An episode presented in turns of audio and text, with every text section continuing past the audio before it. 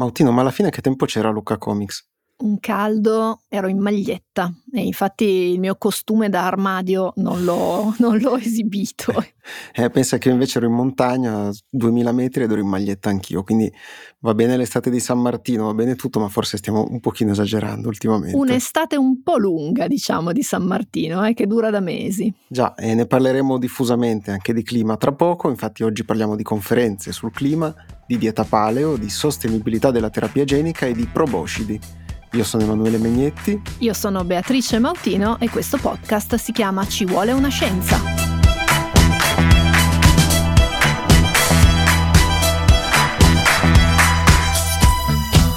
Il mese di ottobre da poco finito è stato uno dei più caldi di sempre in molte parti del mondo e qui in Italia dalle nostre parti ce ne siamo accorti più che altrove come ci raccontava poco fa Megnetti delle sue gite in montagna. Più in generale, la temperatura media globale è aumentata e ormai sappiamo che i primi responsabili di questo aumento siamo proprio noi, Homo sapiens, con tutte le nostre attività che portano a immettere nell'atmosfera grandi quantità di gas serra che poi causano il cambiamento climatico. È un argomento che affrontiamo spesso nel podcast perché è davvero uno di quegli argomenti centrali per il futuro di tutti e tutte. E ci torniamo oggi perché tra pochi giorni inizia Sharm el Sheikh, in Egitto, la ventisettesima convenzione quadro delle Nazioni Unite sui cambiamenti climatici, quella che per praticità chiamiamo COP, in questo caso COP27 proprio perché è la ventisettesima, che è una sigla che comprende dentro anche altre conferenze internazionali sempre legate ai temi del cambiamento climatico. Come ogni anno questo incontro è molto atteso perché è la più importante opportunità per i governi del mondo per fare il punto sulla situazione e decidere quali politiche attuare per provare perlomeno a ridurre gli effetti del riscaldamento globale che come vi abbiamo raccontato anche in altre puntate è inevitabile e col quale dobbiamo fare i conti. Le conferenze del clima di questo tipo vengono organizzate ormai da molti anni, dalla metà degli anni 90 e richiedono un gran lavoro di diplomazia perché i paesi partecipanti hanno spesso degli interessi magari un po' in contrasto e quindi non sono sempre disposti a collaborare tra di loro. Per esempio, quelli che a fatica iniziano a industrializzarsi sono un po' meno inclini a ridurre il consumo di combustibili fossili perché temono che facendolo si possa ridurre la loro crescita economica. Questi paesi inoltre rinfacciano a noi, alle economie più avanzate, di essersi sviluppate in una fase storica in cui c'era molto meno attenzione alle emissioni di gas serra e quindi ne abbiamo tratto un vantaggio rispetto a questi paesi che invece partono dopo e quindi ovviamente hanno dei vincoli più stringenti. Il riferimento, come spesso accade, soprattutto agli Stati Uniti e ai paesi dell'Unione Europea, però da qualche decennio anche alla Cina, che ha avuto una industrializzazione rapidissima e per lungo tempo ha avuto invece scarso riguardo per le conseguenze di questa industrializzazione sull'ambiente. Conflitti, contrasti e diverse vedute a seconda degli interessi hanno condizionato gli esiti delle COP in questi anni, con pochi progressi e la nascita di iniziative dal basso proprio per spingere i governi a impegnarsi di più e più seriamente su un problema che è centrale per il futuro dell'umanità, Oggi, lo sappiamo, ci sono migliaia di associazioni e gruppi di attivisti che organizzano iniziative di vario tipo per sensibilizzare sui temi del cambiamento climatico e proprio la necessità di ridurre e azzerare il consumo di combustibili fossili, cercando proprio di fare pressione sui governi, sui politici e sulle istituzioni che dovrebbero prendere delle decisioni e guidare questa benedetta transizione ecologica di cui si parla spesso. Alcune di queste manifestazioni sono state discusse ultimamente, ci riferiamo, come avrete sentito in, di questi tempi, a chi imbratta per esempio i quadri nei musei, altri invece proseguono da tempo come gli scioperi dei venerdì degli studenti nell'ambito delle iniziative dei Fridays, appunto venerdì for Future, che si sono ispirate alle iniziative di Greta Thunberg che iniziò a protestare nell'estate del 2018 in Svezia, appunto ogni venerdì. E proprio Thunberg Bloomberg lo scorso anno ha espresso con una certa efficacia comunicativa la frustrazione per la mancanza di politiche che siano davvero incisive sul tema del cambiamento climatico. Ti ricordi Megnetti? Net zero by 2050, blah blah blah, net zero, blah blah blah, climate neutral, blah blah blah. Our hopes and dreams drown in their empty words and promises. Of course, we need constructive dialogue, but they've now had 30 years of blah, blah, blah, and where has that led us? L'abbiamo sentita, Thunberg era a Milano per un incontro alla vigilia della COP26 di Glasgow, quindi la conferenza precedente a quella che sta per avvenire adesso a Sharm el Sheikh, e in quell'occasione disse sostanzialmente ai governanti state facendo tantissime chiacchiere, quindi questo bla bla bla, ma poi non agite in nessun modo concreto perché le cose cambino veramente. Ed è un po' una sensazione di frustrazione che hanno tantissimo, soprattutto poi le nuove generazioni che sono anche un poco più consapevoli di alcuni temi legati proprio all'ambiente e alla sostenibilità.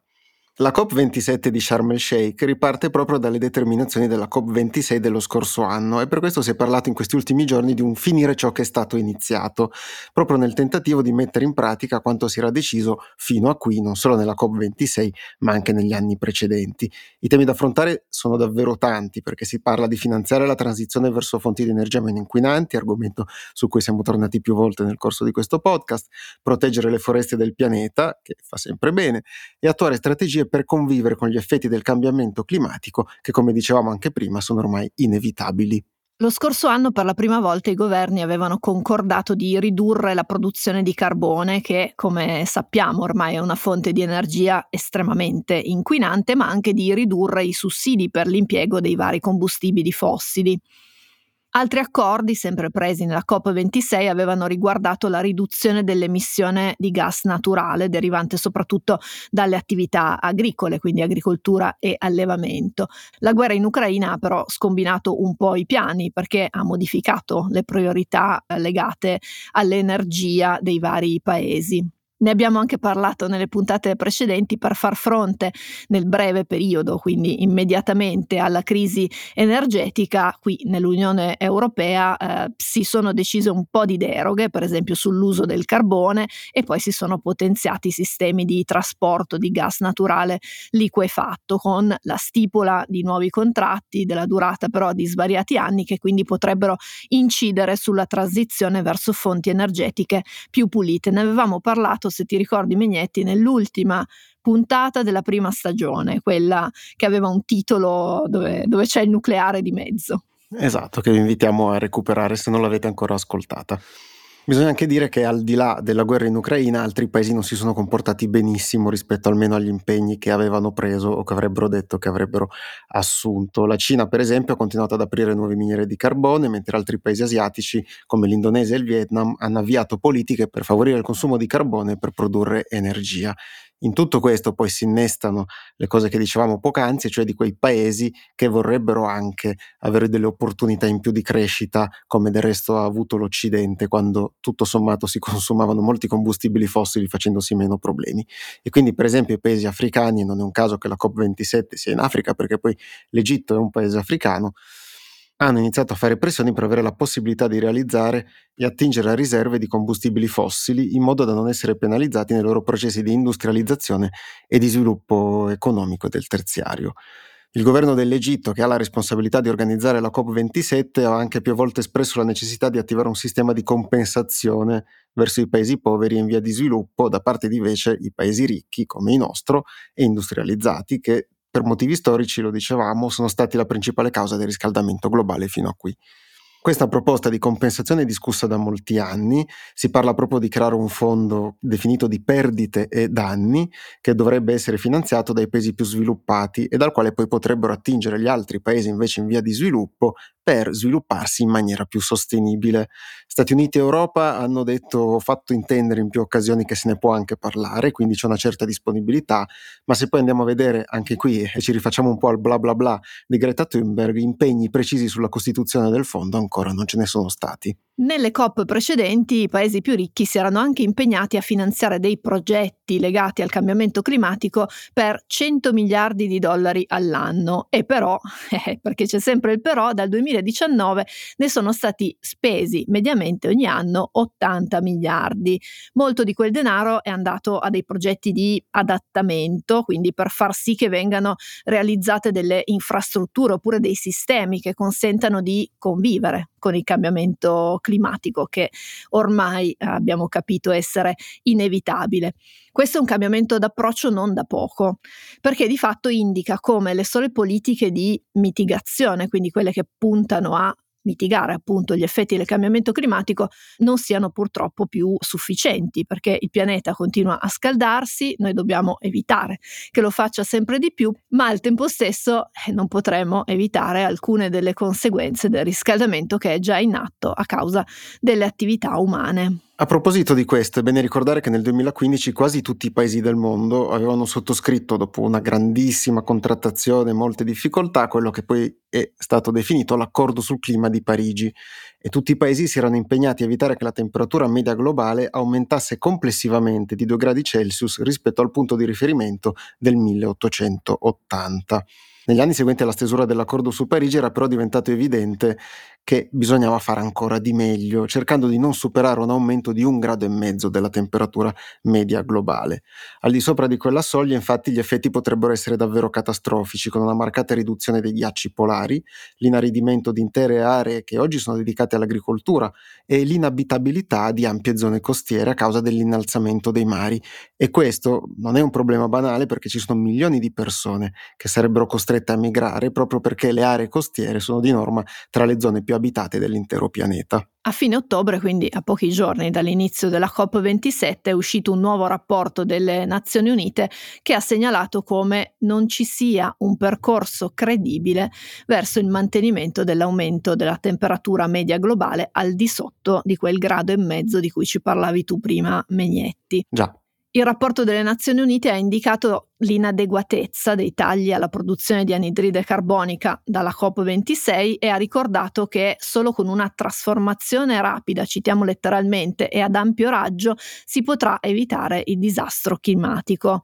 Il rapporto dice che con gli sforzi annunciati dai governi le emissioni globali di gas serra si ridurranno di meno dell'1% entro il 2030, mentre la riduzione dovrebbe essere di almeno il 45% per riuscire a mantenersi sotto il grado e mezzo. Quindi con gli attuali andamenti determinati dalle politiche che sono state decise fino a qui, entro la fine del secolo la temperatura media globale potrebbe aumentare di 2,8 gradi con effetti che non voglio neanche immaginare perché sarebbero devastanti. Già, e la COP27 non inizia quindi sotto i migliori auspici, sono anche uscite altre ricerche e altre analisi che indicano come la situazione sia molto grave, ma ci sono anche poi problemi legati al luogo che è stato scelto per organizzare la COP27, cioè l'Egitto. Come ha detto l'attivista Naomi Klein sul Guardian, eh, organizzare questa conferenza sul clima a Sharm el Sheikh equivale a fare greenwashing di uno stato di polizia, perché sappiamo bene che nell'Egitto in questo momento storico il presidente al-Sisi ha tutto sommato una gestione molto autoritaria del paese.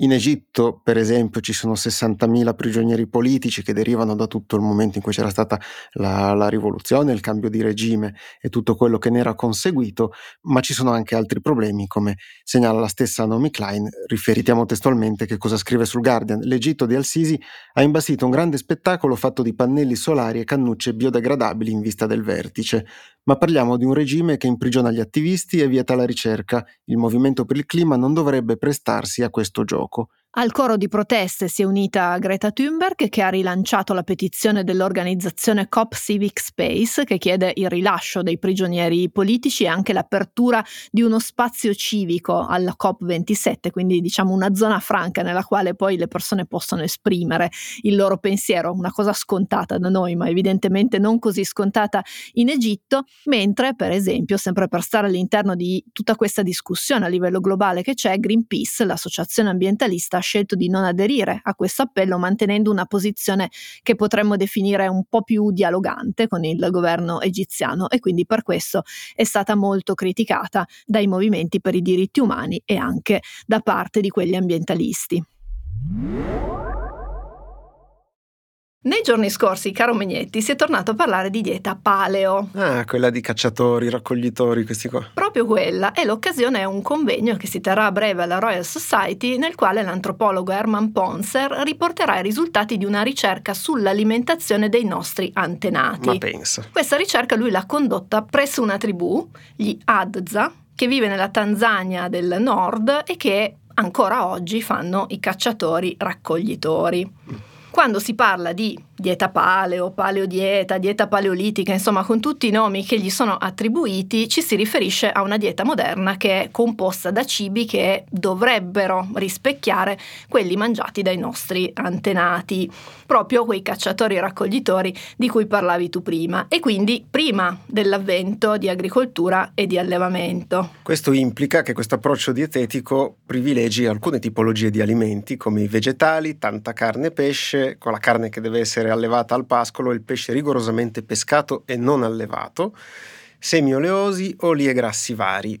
Sono invece proibiti i legumi, i cereali, gli zuccheri, i latticini, anche se con qualche concessione più recente, per esempio i cereali senza glutine. Qui così c'è stata un po' una deviazione Ma rispetto. Sì, piaceva il riso probabilmente. I paleo gluten free.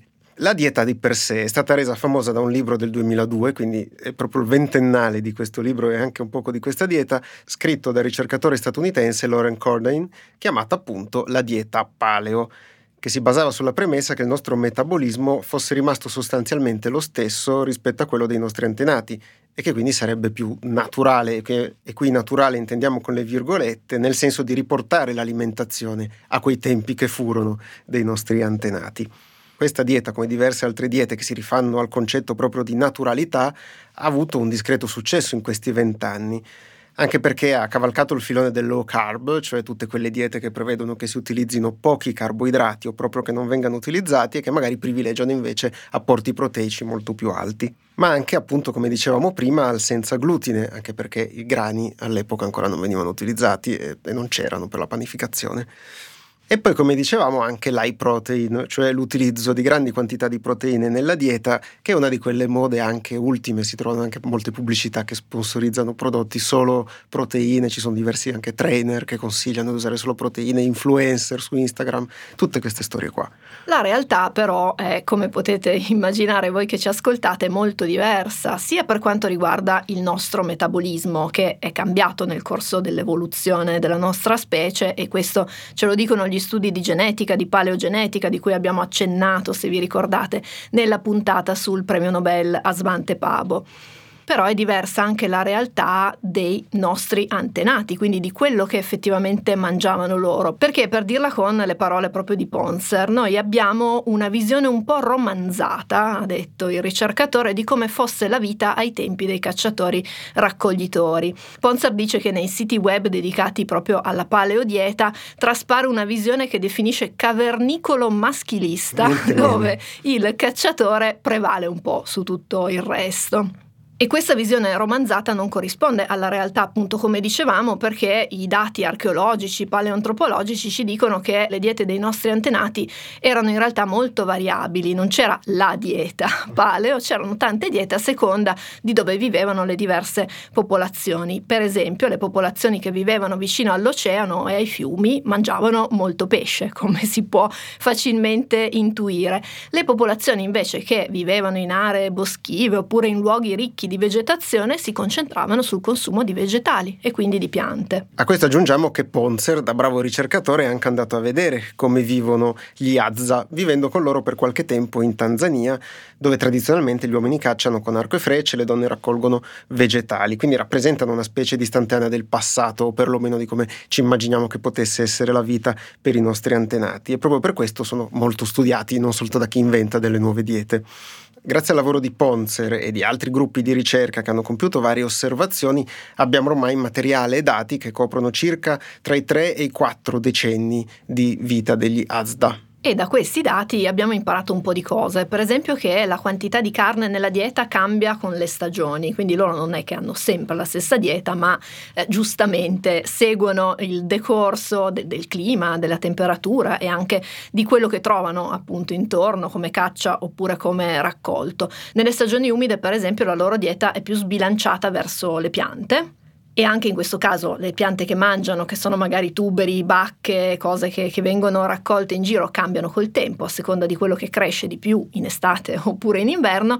E poi Una cosa che si è scoperta e che non si sapeva è che mangiano tantissimo miele, ma proprio ne consumano, sono ghiotti. Eh, il miele rappresenta per loro fino a un quinto delle calorie che introducono e qui forse c'è una delle differenze più evidenti con le moderne diete paleo che invece il miele non lo prevedono proprio perché sono zuccheri semplici, zuccheri liberi e quindi vengono quasi demonizzati. Ecco, prima che adesso corriate a cercare libri sulla dieta miele è anche bene specificare specificare però che quello che hanno notato vari ricercatori è che come spesso capita chi sta meglio, a prescindere dalla tipologia di dieta adottata, eh, gli ASDA mangiano poco. Eh sì e quindi soprattutto rispetto ai nostri standard e in più si muovono tantissimo. Parlavamo qualche puntata fa dei famosi 10.000 passi da fare ogni giorno, che poi era un po' un mito, però è vero che il movimento fisico associato a una dieta che comunque è un apporto calorico basso fa sì che poi queste persone siano anche più longilinee, possiamo dire così.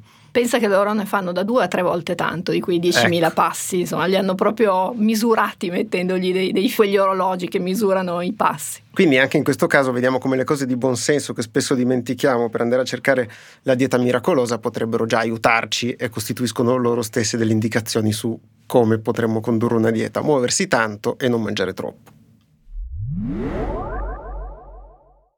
Com'è un servizio clienti a 5 stelle? Ce lo racconta chi lo ha provato. Siete veramente perfetti, siete gentilissimi e ultra rapidi. Resto con voi sicuramente perché mi sono trovato veramente bene. Octopus Energy, energia rinnovabile a prezzi accessibili e un servizio clienti davvero superlativo. Adesso Mautino parliamo di terapia genica e di sostenibilità. Eh sì. Per una volta però non di quella ambientale, ma invece di sostenibilità economica. E l'occasione ce l'ha data un allarme che è stato diffuso in questi mesi dalla Fondazione Teleton, che ha segnalato la tendenza sempre più forte da parte delle aziende farmaceutiche e biotecnologiche di disinvestire nell'ambito delle malattie rare per la mancanza di un ritorno economico adeguato. Prima però Mautino, eh, credo ti tocchi proprio raccontarci cos'è la terapia genica.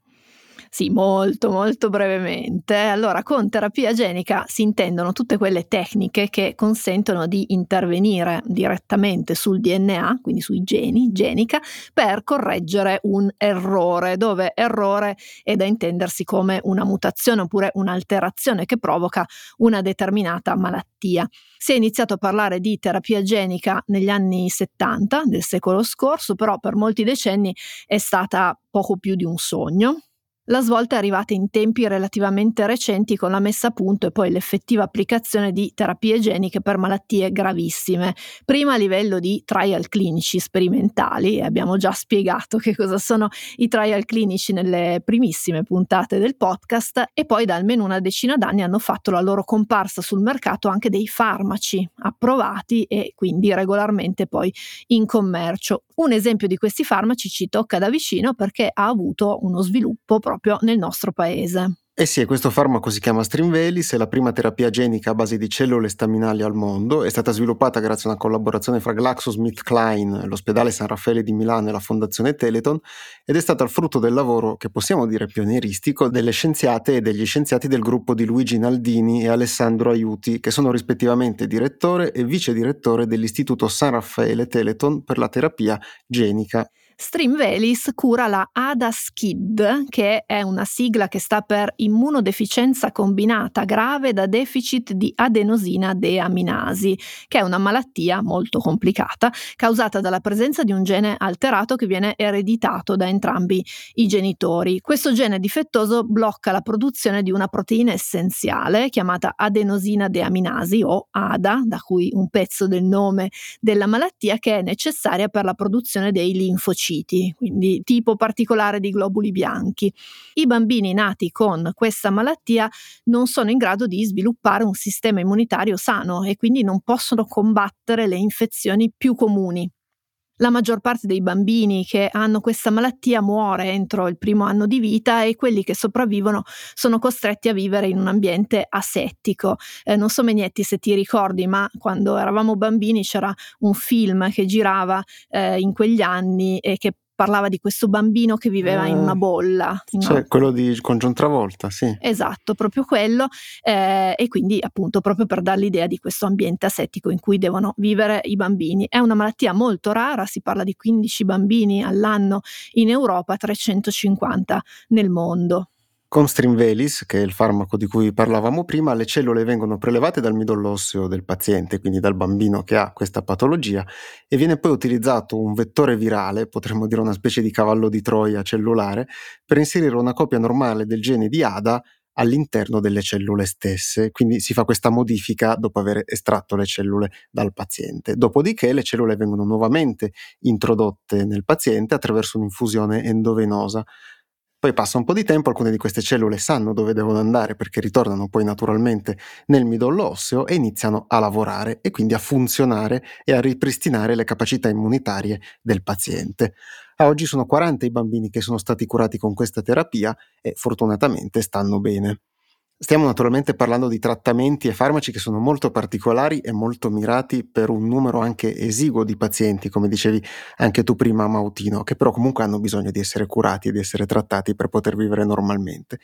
Oggi in Europa ci sono una quindicina di questi farmaci iperspecializzati, possiamo dire così, che sono approvati grazie a un migliaio di sperimentazioni cliniche attive, con un altro migliaio che sono in fase di sperimentazione clinica per la cura di altre malattie genetiche, tumori, eccetera, con costi che però sono molto importanti e che vanno dalle centinaia di migliaia di euro fino ai 2 milioni. E poi naturalmente in questi costi ci sono anche il follow up di tutti questi pazienti, cioè verificare che poi effettivamente la cura non faccia più danni che benefici. E proprio i costi sono diventati un problema per le aziende, quindi di conseguenza anche per i pazienti. Il primo segnale d'allarme è arrivato nell'estate del 2021 quando l'azienda Bluebird Bio ha deciso di ritirare dal mercato europeo le proprie terapie geniche per la beta-talassemia, una malattia più conosciuta di, dell'ADA SKID di cui abbiamo parlato prima, e per l'adrenoleucodistrofia, nonostante entrambe le terapie geniche fossero state approvate dall'Agenzia Europea del Farmaco. A seguire, nel marzo del 2022, l'azienda Orchard Therapeutics, che aveva nel 2018 acquisito da GlaxoSmithKline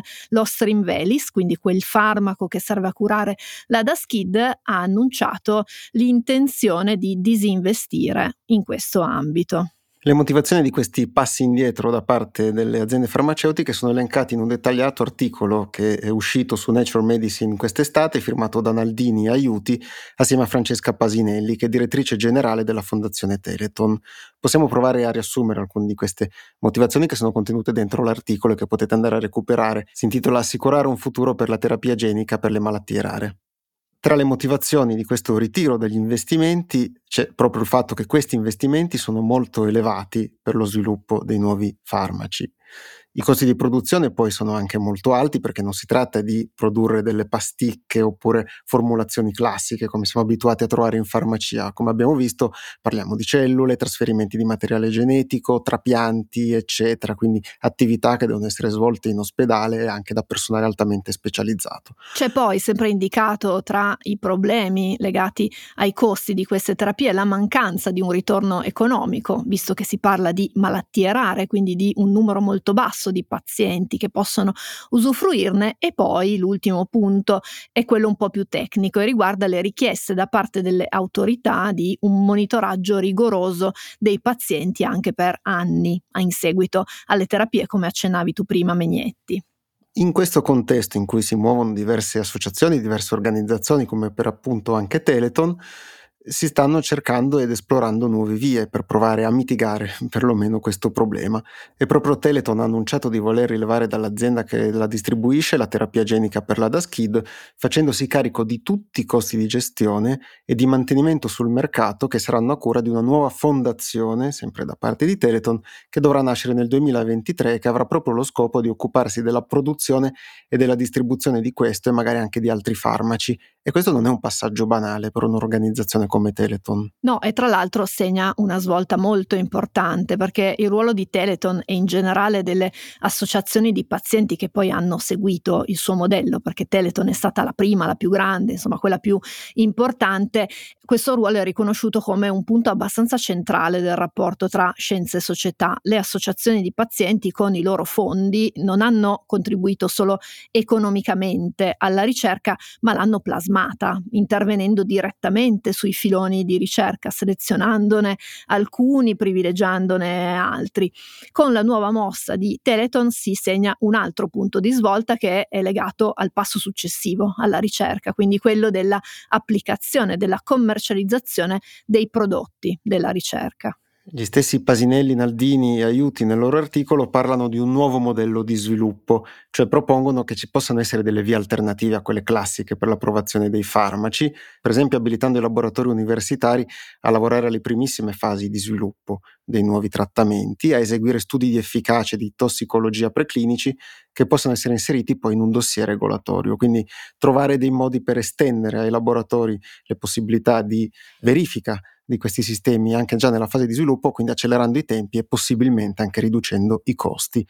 Un'altra via che può essere seguita poi è anche quella di cercare di trovare un maggiore coordinamento fra gli enti regolatori in modo che se per esempio un dato trattamento viene già autorizzato da una grande organizzazione come può essere l'EMA, l'Agenzia per i Medicinali in Europa, negli Stati Uniti non si debba rifare tutta la trafila burocratica da capo, ma si possano almeno passare oltre agli aspetti che sono in comune fra le due istituzioni che autorizzano i farmaci. Quindi quello che ci ricordano i tre eh, autori dell'articolo su Nature Medicine è che un nuovo modello è possibile, bisogna solo volerlo fare e sottolineano che la situazione attuale, per come l'abbiamo raccontata, chiaramente semplificandola, non solo mette in grande difficoltà i pazienti che si trovano di fronte alla situazione peggiore, perché la cura c'è e però non la si può usare, che è davvero disarmante per un paziente, soprattutto per un paziente che abbia una malattia rara, però questa situazione vanifica anche tutti gli investimenti pubblici, e parliamo di centinaia di milioni di, di, euro che sono stati fatti nel corso degli anni per lo sviluppo di queste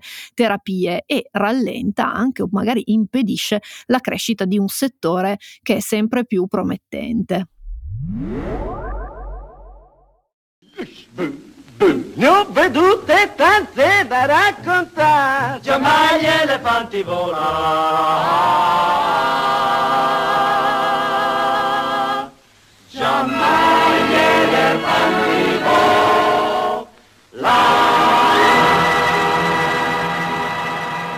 Megnetti, nella puntata precedente c'era un coniglio che, che, correva di Alice nel Paese delle Meraviglie. A sto giro qualcuno che canta di elefanti volanti, ma sta deriva? Eh, sta deriva Disney, perché questo è Dumbo l'elefante volante. Ah, ah Dumbo! Bellissimo cartone animato per, per bambini e adulti. No, no non l'ho no. mai visto. Come non l'hai mai visto? Non l'ho mai adesso visto. basta, chiudiamo il podcast. Capisco Armageddon fino a un certo punto, ma non aver mai visto Dumbo. Non mi è mai capitato. Non ti è mai capitato. Eh, vabbè. Recupererò, ma solo se non finisce male come Armageddon, perché non sono pronta a un'altra cosa che finisce male. No, è un po' struggente in alcuni passaggi, però finisce bene, quindi lo puoi guardare in serenità. Va bene, dai, allora spieghiamo a chi ci ascolta perché stiamo facendo questo siparietto su Dumbo e sugli elefanti. Esatto, non parleremo di elefanti volanti, al momento la scienza è abbastanza definitiva sul fatto che non volino. Però di recente è uscito uno studio su questi giganteschi animali che può anche aiutarci a capire meglio come usiamo neuroni e cervello. Quindi se in tutto questo avete storto il naso un po' di volte sappiate che siete comunque sulla giusta strada perché lo studio sui neuroni facciali, cioè quelli che proprio sono coinvolti nel movimento della faccia o se siete un elefante nella vostra bellissima proboscide. Un gruppo di ricerca tedesco ha pubblicato uno studio sulla rivista scientifica Science Advances nel quale spiegano che gli elefanti hanno più neuroni facciali di qualsiasi altro mammifero che si muove sulla terraferma diciamo sulla terraferma perché se andiamo in acqua, beh, lì eh, c'è qualcuno che sbanca. Eh. I delfini fanno proprio man bassa.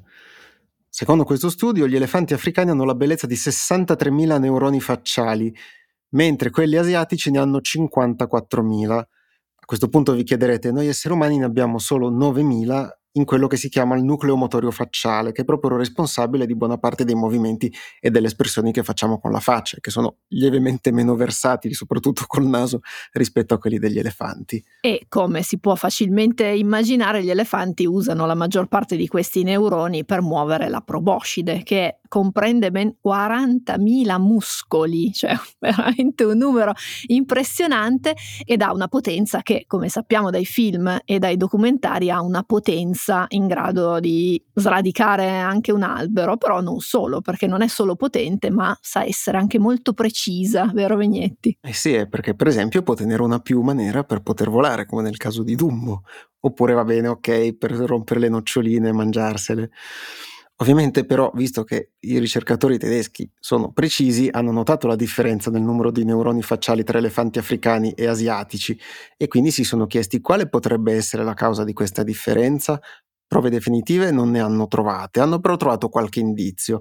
Per esempio hanno notato che gli elefanti africani impiegano circa 12.000 neuroni facciali per gestire il movimento delle loro orecchie, quindi non è solo implicata la proboscide, questi movimenti delle orecchie sono utili agli elefanti africani quando vogliono segnalare che stanno per caricare e che quindi stanno diventando aggressivi. Tra l'altro Dumbo avevano un tema con le orecchie. Adesso io lo so da, dai racconti che mi sono stati fatti di Dumbo, ma c'era un problema di orecchie, no? Eh, eh sì, cioè volava in virtù delle sue grandi orecchie. Ah, vedi? E quindi, e quindi siamo sempre a tema. In più, rispetto a tutto quello che hai detto, la proboscide degli elefanti africani termina con due piccole propaggini che vengono utilizzate per i movimenti più fini, quindi tenere la piuma oppure rompere la nocciolina, eh, mentre gli elefanti asiatici ne hanno una sola di queste propaggini e quindi per prendere gli oggetti si aiutano un po' col resto, insomma, si arrangiano un po' col resto della proboscide. Studiare queste cose adesso noi ci abbiamo un po' scherzato sopra, però non serve soltanto a capire meglio come sono fatti e funzionano alcuni degli animali più grandi del pianeta e a giudizio nostro è già tanta roba, perché imparare qualcosa di nuovo su come funziona il mondo va sempre bene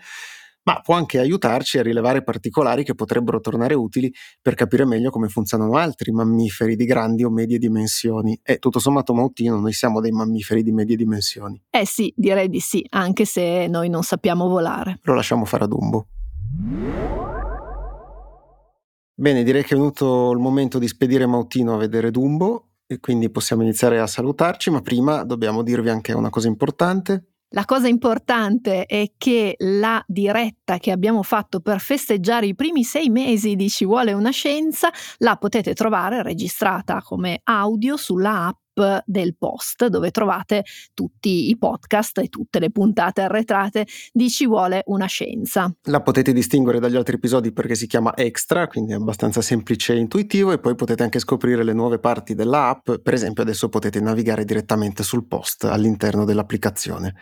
Se avete curiosità, domande e segnalazioni di film che probabilmente Mautino non ha visto, potete scriverci a ci vuole una scienza chiocciolalpost.it questa puntata, come tutte le altre, è disponibile sull'app del post di cui vi parlavamo poco fa, ma anche su tutte le piattaforme. Come sempre, condividetela il più possibile, fate sapere che esistiamo e sempre grazie a venerdì prossimo.